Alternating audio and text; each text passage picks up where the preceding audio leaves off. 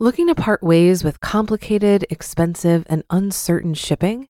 Then give your business the edge it needs with USPS Ground Advantage shipping from the United States Postal Service. Keep everything simple with clear, upfront pricing and no unexpected surcharges. Keep things affordable with some of the lowest prices out there. And keep it all reliable with on time ground shipments. It's time to turn shipping to your advantage. Learn how at usps.com/advantage. USPS Ground Advantage: simple, affordable, reliable. When you need mealtime inspiration, it's worth shopping Kroger, where you'll find over 30,000 mouthwatering choices that excite your inner foodie. And no matter what tasty choice you make, you'll enjoy our everyday low prices, plus extra ways to save, like digital coupons worth over $600 each week. You can also save up to $1 off per gallon at the pump with fuel points. More savings and more inspiring flavors make shopping Kroger worth it every time. Kroger, fresh for everyone. Fuel restrictions apply. This is Optimal Finance Daily, episode 855 Bitcoin Millennials Fake Gold by Vitaliy Katsenelson of ContrarianEdge.com. And I'm Dan, I'm your host, and hope you've had a great week. Happy Friday to you, and welcome to the podcast where I read to you from some of the best personal finance blogs on the planet. For now, let's get right to our post as we optimize your life. Bitcoin Millennials Fake Gold by Vitaliy Katsenelson of ContrarianEdge.com. I've been asked about Bitcoin a lot lately. I haven't written anything about it because I find myself in an uncomfortable place in agreeing with the mainstream media. It's a bubble. Bitcoin started out as what I'd call millennial gold. The young digital generation looked at it as their gold substitute. Bitcoin is really two things a blockchain technology and a perceived currency. The blockchain element of Bitcoin may have enormous future applications. It may be used for electronic contracts, voting, money transfers, and the list goes on. But there is a very important misconception about Bitcoin. Ownership of Bitcoin doesn't give you ownership of the technology.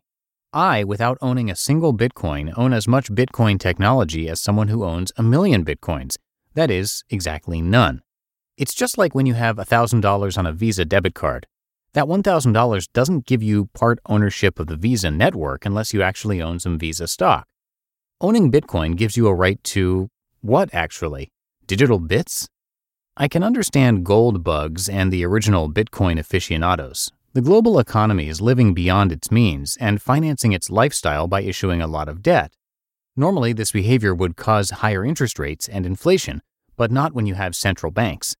Our local central bankers simply bought this newly issued debt and brought global interest rates down to near zero levels, and in many cases to what would have been previously unthinkable negative levels. If you think investing today is difficult, being a parent is even more difficult. I tried to explain what I just talked about to my 16 year old son, Jonah. I saw the same puzzled look in his eyes as when he found out where babies come from. I also felt embarrassed for my inability to explain how governments can buy the debt they just issued. The concept of negative interest rates goes against every logical fiber in my body and is as confusing to this 44 year old parent as it is to my 16 year old. The logical inconsistencies and internal sickness of the global economy have manifested themselves into a digital creature, Bitcoin. The argument for Bitcoin is not much different from the argument for gold. Central banks cannot print it. However, the shininess of gold has less appeal to millennials than Bitcoin does. They're not into jewelry as much as previous generations. They don't wear watches unless they track your heartbeat and steps. Unlike with gold, where transporting a million dollars requires an armored truck and a few bodybuilders, a nearly weightless thumb drive will store a dollar or a billion dollars of Bitcoin. Gold bugs would, of course, argue that gold has a tradition that goes back centuries, to which digital millennials would probably say gold is analog and Bitcoin is digital. And they'd add, in today's world, the past is not a predictor of the future. Sears was around for 125 years, and now it is almost dead. A client jokingly told me that his biggest gripe with me in 2016 and 2017 was that I didn't buy him any Bitcoin. I told him not so jokingly that if I bought him Bitcoin, he'd be right to fire me.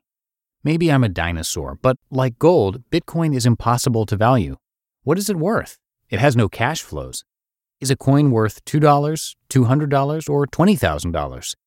But Wall Street strategists have already figured out how to model and value this creature.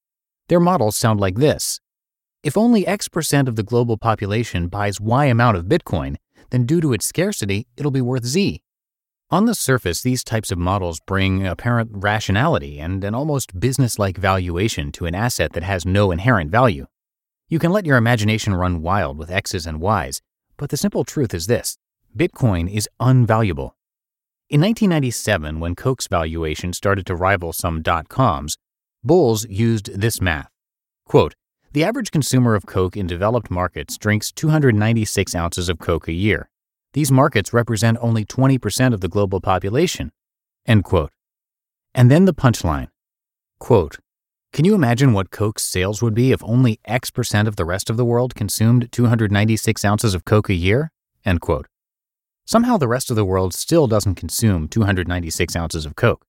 20 years later, Coke's stock price is not far from where it was then, but on the way it declined 60% and stayed there for a decade. Coke, however, was a real company with a real product, real sales, a real brand, and real, tangible dividend producing cash flows. If you cannot value an asset, you cannot be rational. With Bitcoin at $11,000 today, it is crystal clear to me, with the benefit of hindsight, that I should have bought Bitcoin at 28 cents. But you only get hindsight in hindsight. Let's mentally, and only mentally, buy Bitcoin today at $11,000. If it goes up 5% a day like a clock and gets to 110,000, you don't need rationality, just buy and gloat. But what do you do if the price goes down to 8,000? You'll probably say, no big deal, I believe in cryptocurrencies. What if it then goes to $5,500? Half of your hard earned money is gone. Do you buy more? Trust me, at that point in time, the celebratory articles you are reading today will have vanished, the awesome stories of a plumber becoming an overnight millionaire with the help of Bitcoin will not be gracing the social media. The moral support, which is really peer pressure, that drives you to own Bitcoin will be gone too. Then you'll be reading stories about other suckers like you who bought it at what in hindsight turned out to be the all time high and who got sucked into the potential for future riches. And then Bitcoin will tumble to $2,000 and then to $100. Since you have no idea what this crypto thing is worth, there is no center of gravity to guide you or anyone else to make rational decisions. With Coke or another real business that generates actual cash flows, we can at least have an intelligent conversation about what the company is worth. We can't have one with Bitcoin. The X times Y equals Z math will be reapplied by Wall Street as it moves on to something else. People who are buying Bitcoin today are doing it for one simple reason FOMO, fear of missing out. Yes, this behavior is so predominant in our society that we even have an acronym for it. Bitcoin is priced today at $11,000 because the fool who bought it for 11,000 is hoping that there's another greater fool who will pay $12,000 for it tomorrow. This game of greater fools is not new. The Dutch played it with tulips in the 1600s. It did not end well. Americans took the game to a new level with dot coms in the late 1990s. That round ended in tears too. And now millennials and millennial wannabes are playing it with Bitcoin and a few hundred other competing cryptocurrencies. The counterargument to everything I've said so far is that those dollar bills you have in your wallet or that digitally reside in your bank account are as fictional as Bitcoin. It's true. Currencies, like most things in our lives, are stories that we all have mostly unconsciously bought into. I highly encourage you to read my favorite book of 2015, Sapiens by Yuval Harari. Of course, society, and even more importantly, governments, have agreed that these fiat currencies are going to be the means of exchange. Also, taxation by the government turns the dollar bill's story into a very physical reality. If you don't pay taxes in dollars, you go to jail. The US government will not accept bitcoins, gold, chunks of granite, or even British pounds. And finally, governments tend to look at Bitcoin and other cryptocurrencies as a threat to their existence. First, governments are very particular about their monopolistic right to control and print currencies. This is how they can overpromise and underdeliver. No less important, the anonymity of cryptocurrencies makes them a haven for tax avoiders, and governments don't like that. The Chinese government outlawed cryptocurrencies in September 2017. Western governments are most likely not far behind. If you think outlawing a competitor can happen only in a dictatorial regime like China's, think again. This can and did happen in a democracy like the U.S.